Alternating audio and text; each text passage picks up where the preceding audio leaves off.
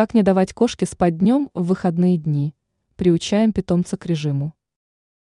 Безусловно, появление котенка в доме – это очень счастливый момент, даже если у вас нет детей, и играть с котенком нужно будет самостоятельно.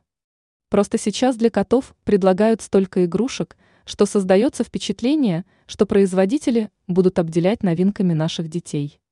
Конечно, в первые месяцы нужно набраться терпения, котенка ко многому предстоит приучить. Лоток – это важно, да, но очень скоро вы поймете, что ценнее сна на свете нет ничего. Важно понимать, что все стоящее на ваших столах в комнатах и на кухне для котенка просто игрушки. Им самое главное, чтобы их не отпугивал запах предмета, чтобы он не имел неприятный вкус, а еще он должен хрустеть, шелестеть и, возможно, даже подпрыгивать. Возьмите за правило, что давать питомцу играть даже мягкими мячиками, для этих игр коту должно быть хотя бы 6 месяцев.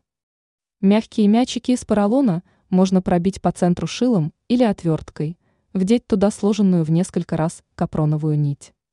Теперь закрепите концы веревок наверху приспособления для точки когтей, и хотя бы на несколько недель вы сможете заняться домашними делами.